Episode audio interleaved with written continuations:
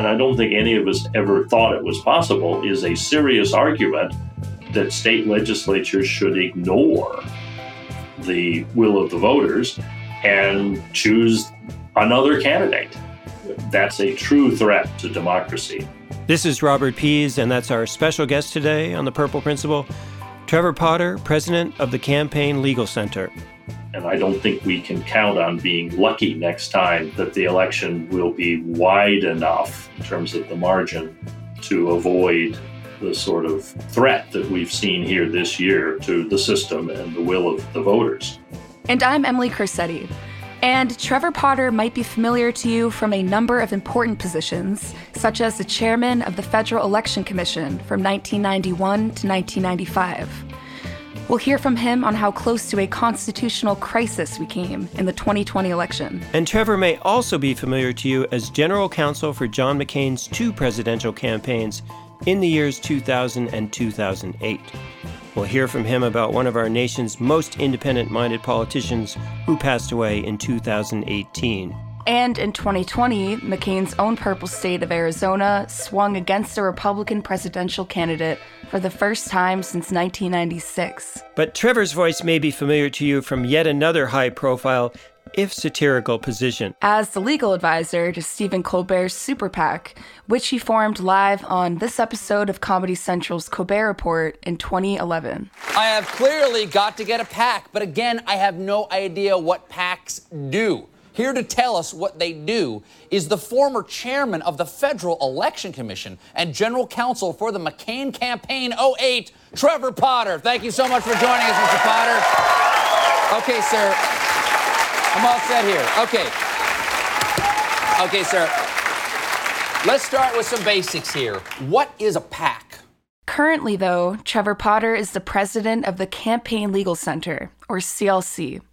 The goal of this nonpartisan nonprofit is, quote, advancing democracy through law, and that includes working to stop the polarizing effects of gerrymandering which is a tricky subject, but you've probably seen those highly creative maps that result from gerrymandering with the random shapes and sizes of federal and state congressional districts. And those are not random at all. They're highly deliberate and the result of gerrymandering, which is the creation of unbalanced electoral districts by partisan legislatures to maximize seats for their own party. In other words, the fox guarding the chicken coop and both parties have been guilty of this for centuries, but have become way more effective lately with the rise of big data.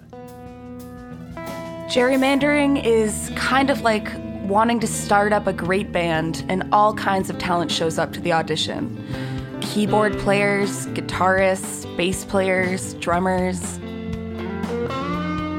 But the music director selects the worst guitarist. And that's about what we hear from Washington and many state capitals these days. Lots of harsh noise, very little legislation, and everyone suffers as a result. So, let's learn a bit more about gerrymandering from Trevor Potter, president of CLC, the Campaign Legal Center. Well, gerrymandering is a real problem because it means that whichever party is in power when the districts are drawn, which is every 10 years after our census, that party draws lines in a way that maximizes their number of seats, either in the legislature or in the congressional delegation, and minimizes the number of seats for the other party. They do that by packing as many members of the supporters, voters of the other party into the smallest number of districts that they can. So that party wins those districts overwhelmingly, but then the party in power wins a lot more districts than it normally would. Now, in terms of polarization, what that does is it means that people are in districts that are safe for their party. So the only challenge they're going to get is in a party primary. And what tends to happen in both the Democratic and Republican parties is that the energy comes from the base, from the more active members of the party, who are the ones likely to vote in primaries. And generally, they tend to be on the more extreme side of their party. So in the Republican world, it's the more conservative Republicans. And on the Democratic side, it tends to be the more liberal progressive members who come out in primaries. You then lock in more extreme Republicans and more extreme Democrats.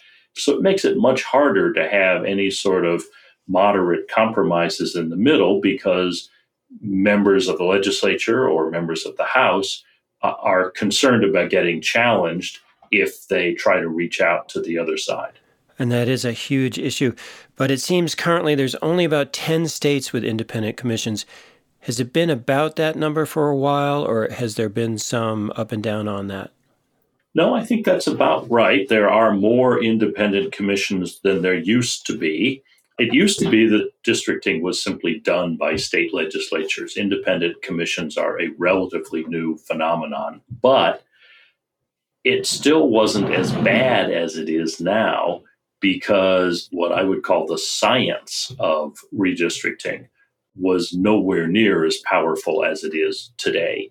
You know, going back to the word gerrymandering, which comes from Massachusetts uh, Governor Elbridge Gerry, you know, he was using a quill pen and a map.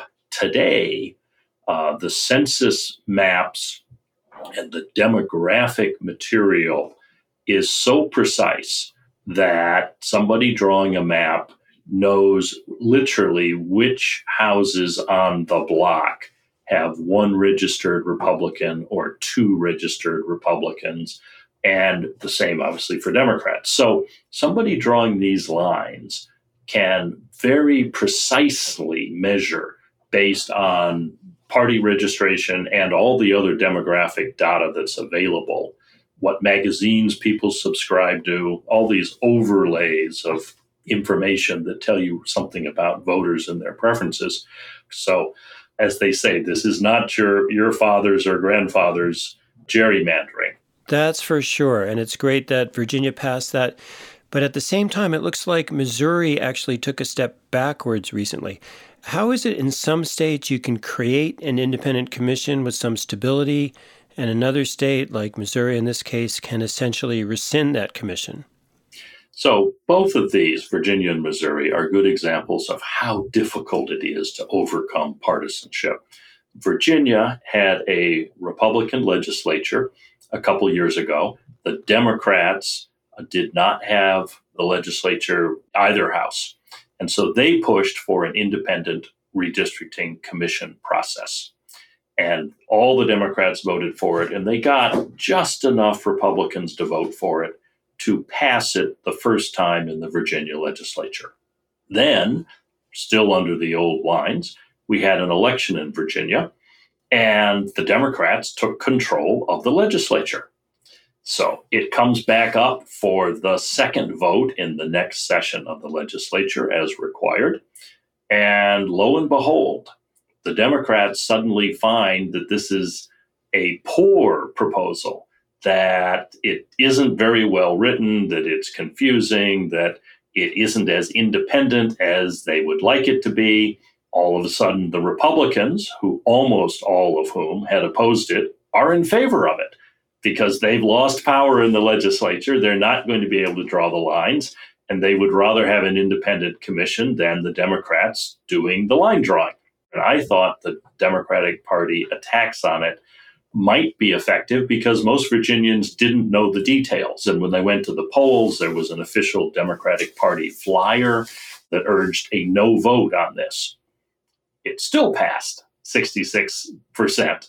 Uh, and I think the lesson from that is that when voters are told that what they're voting on will make the system less partisan, they are in favor of it.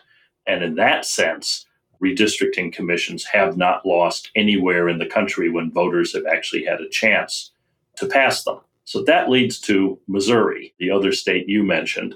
And what happened there is there was a initiative two years ago to have an independent commission. And it passed, as they tend to across the country. And the Republican legislature did not like it because it was going to take power away from them to uh, draw these lines in 2021. So they did something very clever, which is they came up with a initiative of their own, which they got qualified for the ballot. And what it claimed is that it would improve the independent commission.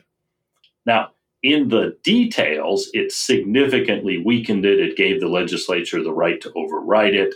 It essentially gutted the independent commission that the voters had approved. And so effectively, the Republicans in the legislature were able to take back control over the process by pulling the wool over the voters' eyes. And Emily, as we know all too well from other interviews, other episodes, politicians can be really clever with their wool pulling techniques. Absolutely, which is why so many independent voters have a problem with partisan politics. I'm thinking about our 40 Million Missing episode and how John Opdyke of Open Primaries describes that viewpoint. I think independents are saying loud and clear they do not like party politics. And independents have real criticisms of party politics and how it operates, not just the candidates, but the culture of it, the way in which it turns every issue into a political football. And I'm thinking that independent citizens and representatives who aren't playing that political football can really play a vital role on these voting commissions, almost like a nonpartisan referee. Yep, that's exactly what we need. A lot more whistleblowing and red flags on gerrymandering and all kinds of other political offenses. And in that same episode, I love how independent Vermont legislator Laura Sibilia sums up her platform. I don't have a platform. In fact, it I like I basically refuse to have a platform. My platform is I'm going to look at that and understand it and, you know, ask all kinds of questions and, you know, then vote the way that I think is best. So that's a disadvantage in some ways and an advantage to being an independent. So you don't get the you don't get fed from the party. She'd be great on an independent commission.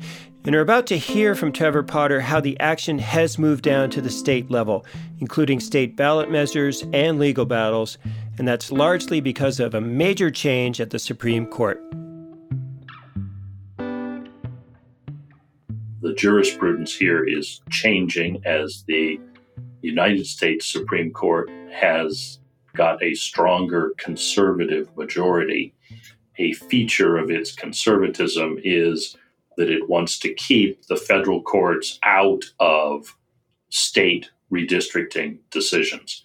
I think that's unfortunate and it requires the Supreme Court to do some contortions because the court held now about 15 years ago that gerrymandering was in fact wrong, that it violated the US Constitution because it denied people the representation they would have under a fair system.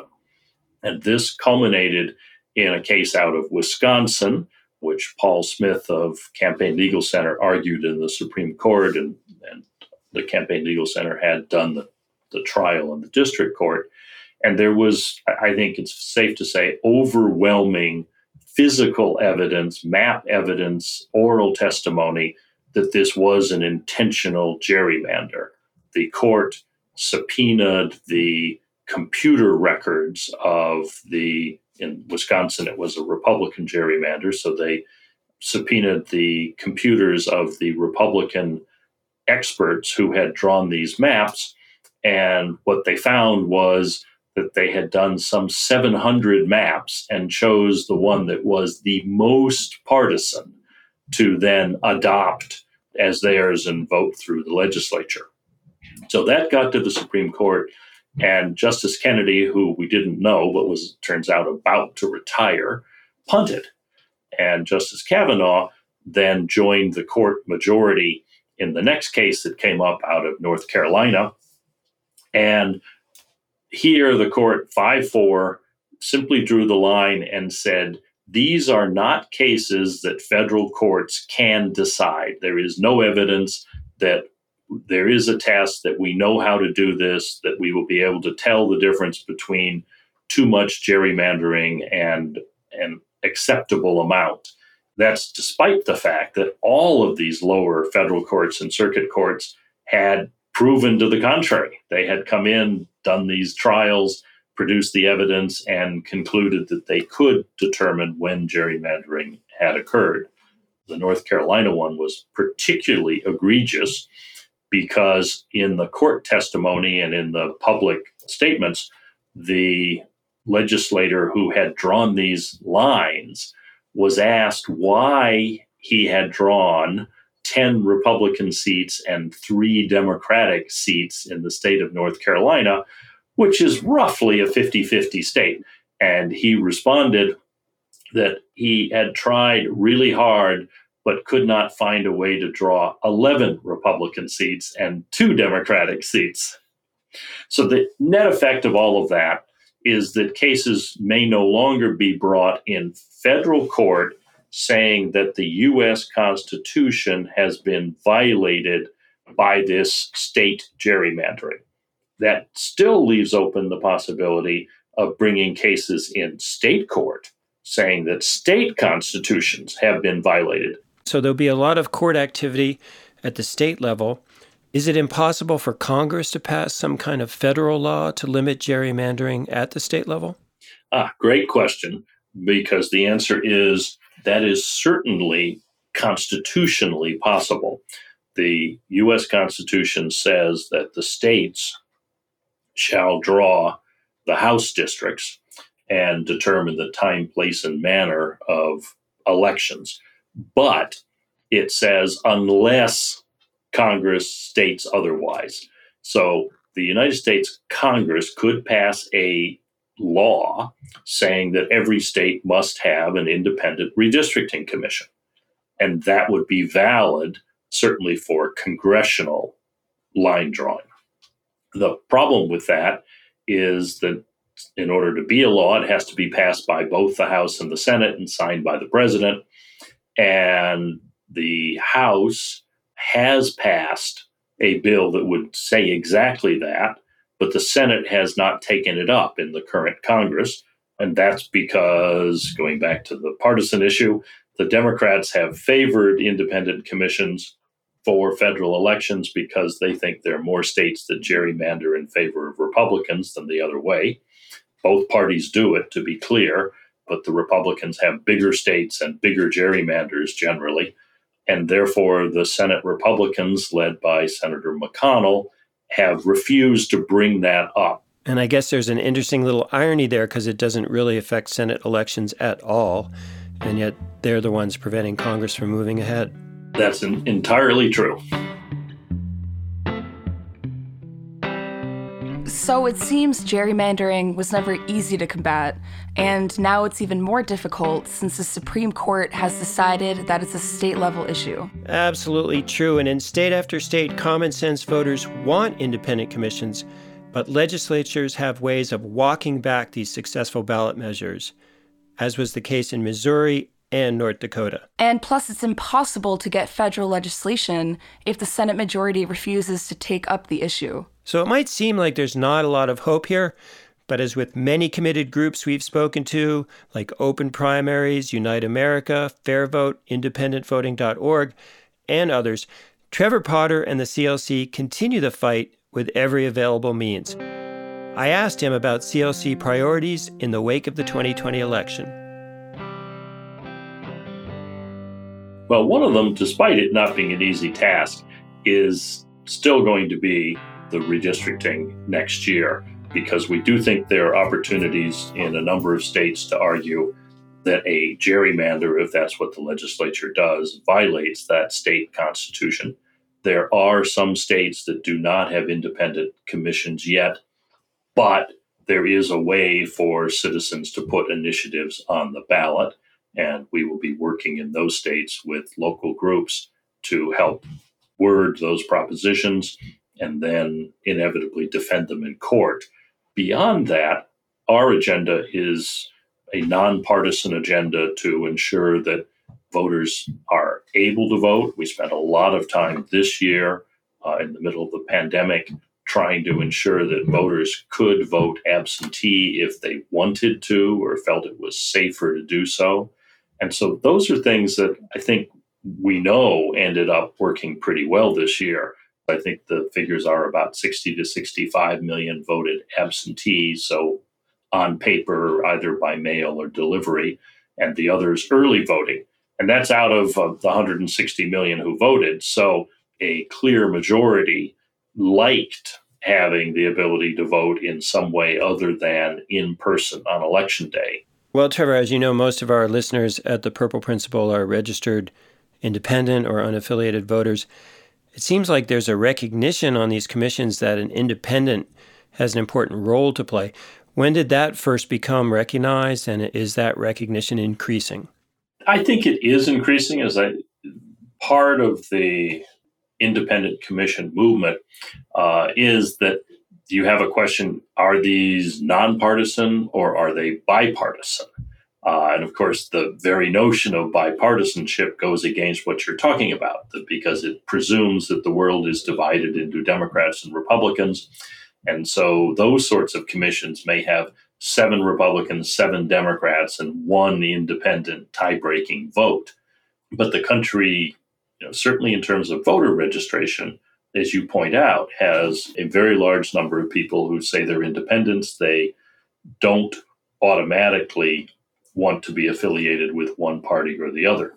And so I think we're seeing a push to find ways for independents to participate in a system that is legally dominated by the two major parties. And so one of the areas that we have been interested in is ranked choice voting, RCV, which has been adopted by a range of cities across the country more recently, it was adopted in the state of Maine. In this last election, a version of it, the top four with ranked choice voting, was adopted in Alaska. That was a reform that passed in the state of Alaska. As you know, it was not adopted in Massachusetts. It was on the ballot and defeated. But the idea there is to enable independents to run without being spoilers, because what we know is that generally, if you have a Republican candidate, a Democratic candidate, and an independent, what happens in voters' minds is they say, well, it's going to come down to the two major parties, so I better shift. The idea of ranked choice voting is you don't have to shift. You can still vote for the candidate you like the best and your vote will not be wasted because if that candidate comes in third or fourth, then you have had a chance on the ballot to say, my first choice is the independent, and that's who I want to vote for. But if they don't finish in the top two, then I want my vote to go to this other candidate who might be the Democrat or the Republican, likely will be. So that it means that it is easier for an independent to run and have people support them because they don't feel that their votes are likely to be wasted. And you mentioned there the Alaska case. That was a very ambitious ballot initiative with open primaries, ranked choice voting, and campaign finance transparency all rolled into one ballot measure. Before those results came in, what was your feeling about that? Did you think it had a chance of passing, or did it seem like it might be too much at one time? You know, I I, am always optimistic when these initiatives get to voters and when they're you know, explained in a way that voters know what the real issues are here. You find even in very conservative states that voters like ethics reform, disclosure, and ways to ease participation in the system. We saw this uh, two years ago in the Dakotas, where an initiative passed that would have significantly changed the process. And there, the uh, legislature actually went into emergency session under the state constitution to undo what the citizens had just done because it turned out one of the ethics reforms would have meant most of them couldn't have jobs with companies that lobbied the legislature as well as being legislators themselves and so that particular reform hit the legislators in the pocketbook and, and they went rushing to the Capitol to undo it. But the voters passed it in a conservative state. Well, let's go back to Alaska for another moment, not as conservative a state, maybe more of a purple state, but their ballot measure also included campaign finance transparency. And in the wake of the Supreme Court's Citizens United decision, it seems limitations on finance are more difficult, such as the McCain Feingold bill you had some involvement with.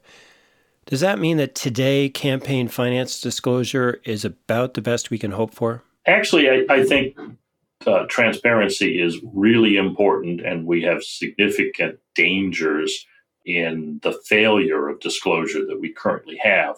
Citizens United, at its heart, simply said that corporations have the same rights that individuals do to make independent spending that is not coordinated with candidates.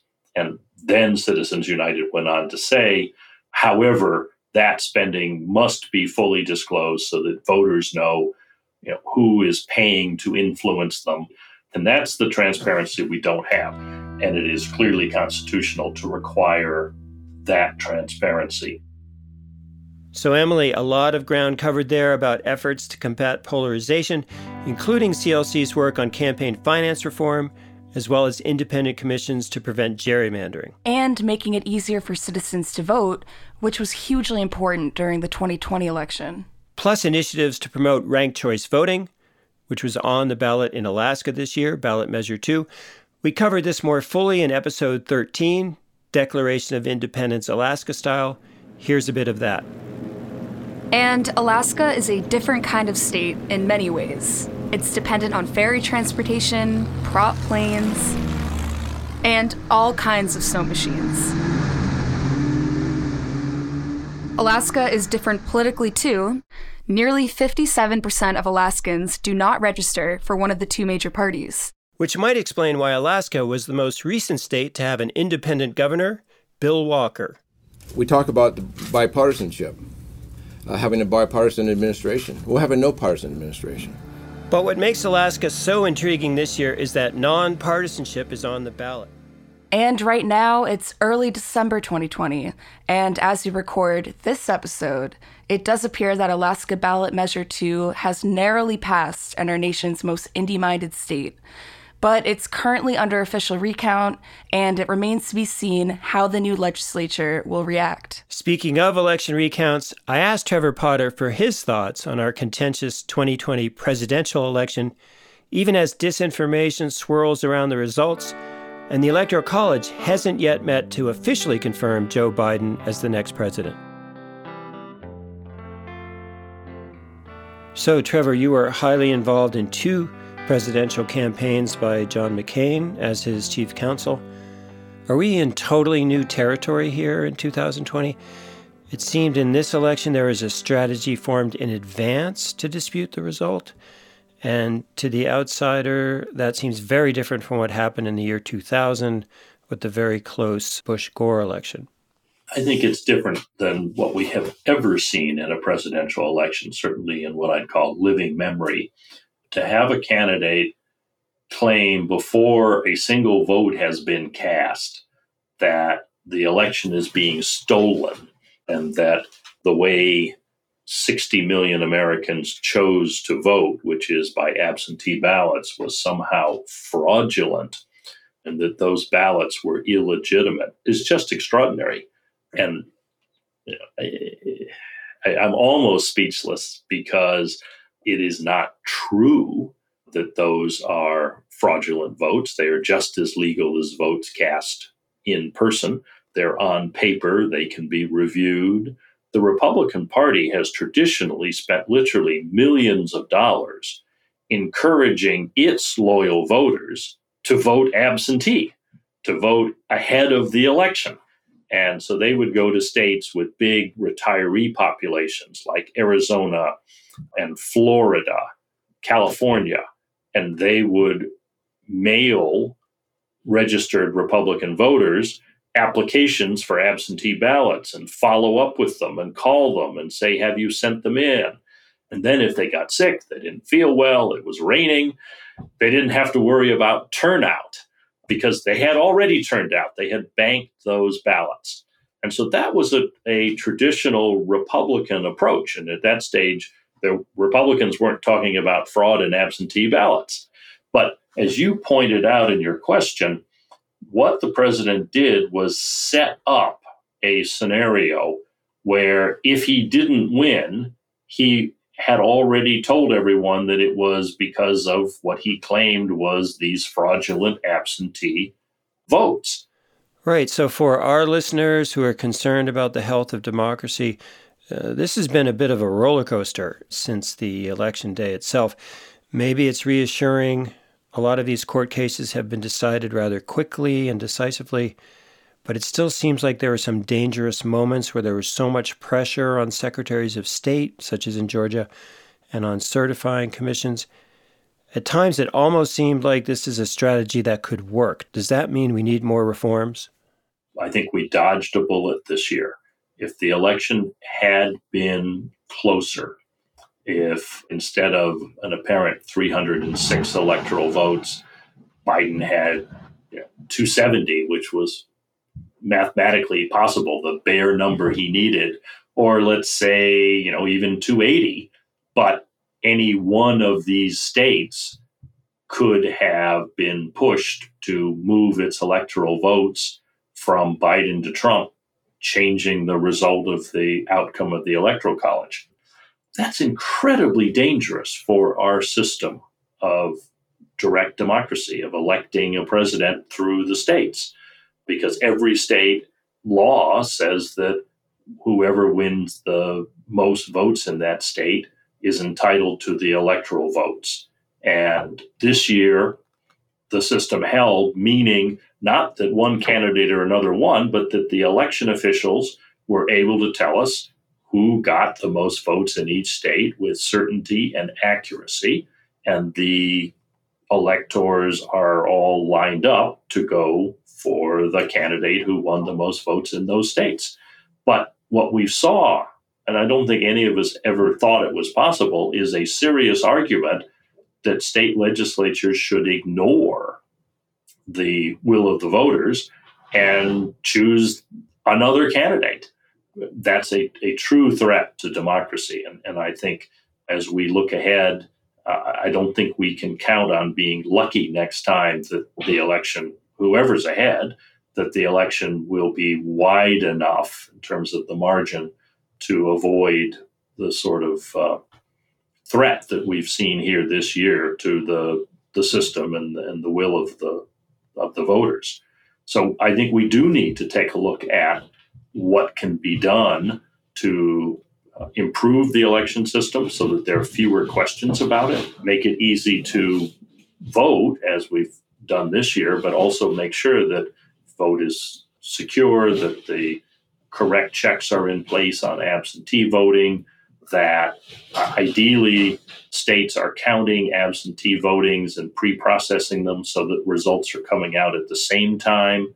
And then I think we need to take a look at the Electoral College. In particular, I'm thinking of the so called faithless elector. That's a relic of 200 years ago when electors were supposed to exercise their own judgment. And now that's not how our system works. The voters have exercised the judgment. The electors are simply the vehicle by which the voters' judgment is carried out. And the Supreme Court has said that states may bind electors and require them to vote for the winner of the popular vote certified by the state and can indeed replace them if they don't, so that you can ensure that the state's votes go according to state law interestingly, only 14 of our 50 states currently go that far and say you must vote for the certified winner in the state, and if you don't, you will be replaced. So, a small but I think important reform would be to have 50 states say you must vote for the winner or you will be replaced. That would at least make people sleep sounder if you have a very close election. But absent some of those reforms, is it fair to say we might see more elections like 2020 in the future and less like the year 2000 when things were resolved in a procedural way? I worry about that. I think the you know once you've opened Pandora's box, it's hard to close it. And Pandora's box here is refusing to accept recounts and going to court to argue that the courts should throw out huge numbers of ballots to get a different result or to change the election from individual voters to a state legislature. Once you've made those arguments, uh, I think they're available for the next person to come along and use them, unless we make some changes in this in this process. Okay, we briefly mentioned some of the secretaries of state and certifying commissions who were put under great pressure. Do you have a particular hero in this battle who really stood up under pressure and did the right thing? Well, you know, I, I think if you look across the country, that there were a number of officials who were really clear about how the system worked, what the security aspects were. And, and because of the partisan divide we had, I think here the heroes are the Republicans who were willing to stand up and say, you know, we've taken a really close look at our state and our election, and there is no evidence of fraud. And, and I say they're the heroes because obviously there are plenty of Democratic secretaries of state and Democratic officials who said the same thing, but they weren't standing up to pressure from their own party. In law, there's extra credibility that is given to what's called an argument against self interest, meaning that if you admit to something that the, you say something that may actually harm you, you're more likely to be believed. And so we saw literally across the country. In Arizona, we had uh, canvassing officials who were loyal Republican Trump supporters going out of their way to explain why the election was legitimate and how they had counted the votes and how they had made sure that the machine tallies were accurate and had cross checked them against paper ballots. You obviously saw it out of the Secretary of State in Georgia. You saw it out of Republican state board officials in Michigan. They could have gone the other way. They could have done what many of their fellow Republicans did, which is to try to stay quiet or to say, well, you know, the, the president is entitled to bring challenges and not defend the integrity of the system. And speaking of Republicans staying quiet, it's hard to imagine that John McCain would have been one of them, and you knew him quite well. What do you think he would have said and done in this situation? Well, I've actually heard uh, Cindy McCain, Senator McCain's widow, say that she will never tell people what John would have done or would have said because, well as she knew him, he was a wonderfully unpredictable fellow. So I'm not going to try to put words in his mouth, but I will say that in all my years with him, he absolutely never questioned the will of the voters in terms of thinking that he'd like a do over, that he wasn't going to accept the results. There's a great line, and it's not McCain's line, which is the people have spoken, the bastards. But I think, you know, McCain, like other American politicians, accepted the results of elections, including the ones he lost. We all saw him give an incredibly gracious concession speech when he lost to Senator Obama for president in 2008. I can tell you, as his lawyer, he was very interested in making sure the election was legitimate. That was our special guest today, Trevor Potter. He was general counsel to John McCain during his two presidential campaigns, as well as a former chairman of the Federal Election Commission. Currently, he's president of the Nonpartisan Campaign Legal Center. And for listeners of my generation who might not know a lot about the John McCain, war hero, presidential candidate, active and pragmatic legislator in the House and Senate, there is a great new book out about him called The Luckiest Man by Mark Salter. Next time on The Purple Principle, we'll take a close look at the rise of polarization between the two major parties, as well as uniquely different problems within them. Our featured guest will be historian and columnist Geoffrey Kabaservice, author of the seminal book Rule and Ruin. He's director of policy studies at the Washington think tank, the Niskanen Center. I think this is actually a case where the vast majority of the Republican Party is being loyal to the individual of Donald Trump rather than to the party as such. And the fear among Republican legislators certainly has been that if they were to come out and openly say that Trump has lost the election, that he could, should concede, that this would turn the party faithful against them and their political careers would be over. It's extraordinary, really, and I think largely unprecedented in American history that Donald Trump has taken ownership of the Republican Party in this way, such that the party has no real independent existence outside of his candidacy and presidency. Please join us for that episode. Share us on social media and share your purple tale at purpleprinciple.com. This is Robert Pease for the Purple Principle team. Emily Criscetti, staff reporter, Kevin A. Klein, audio engineer, research and fact checking by Emily Holloway and Johnny Dowling. Special thanks to our awesome composer, Ryan Adair Rooney, for the awful and very uncharacteristic guitar sound earlier in this episode. We made him do that.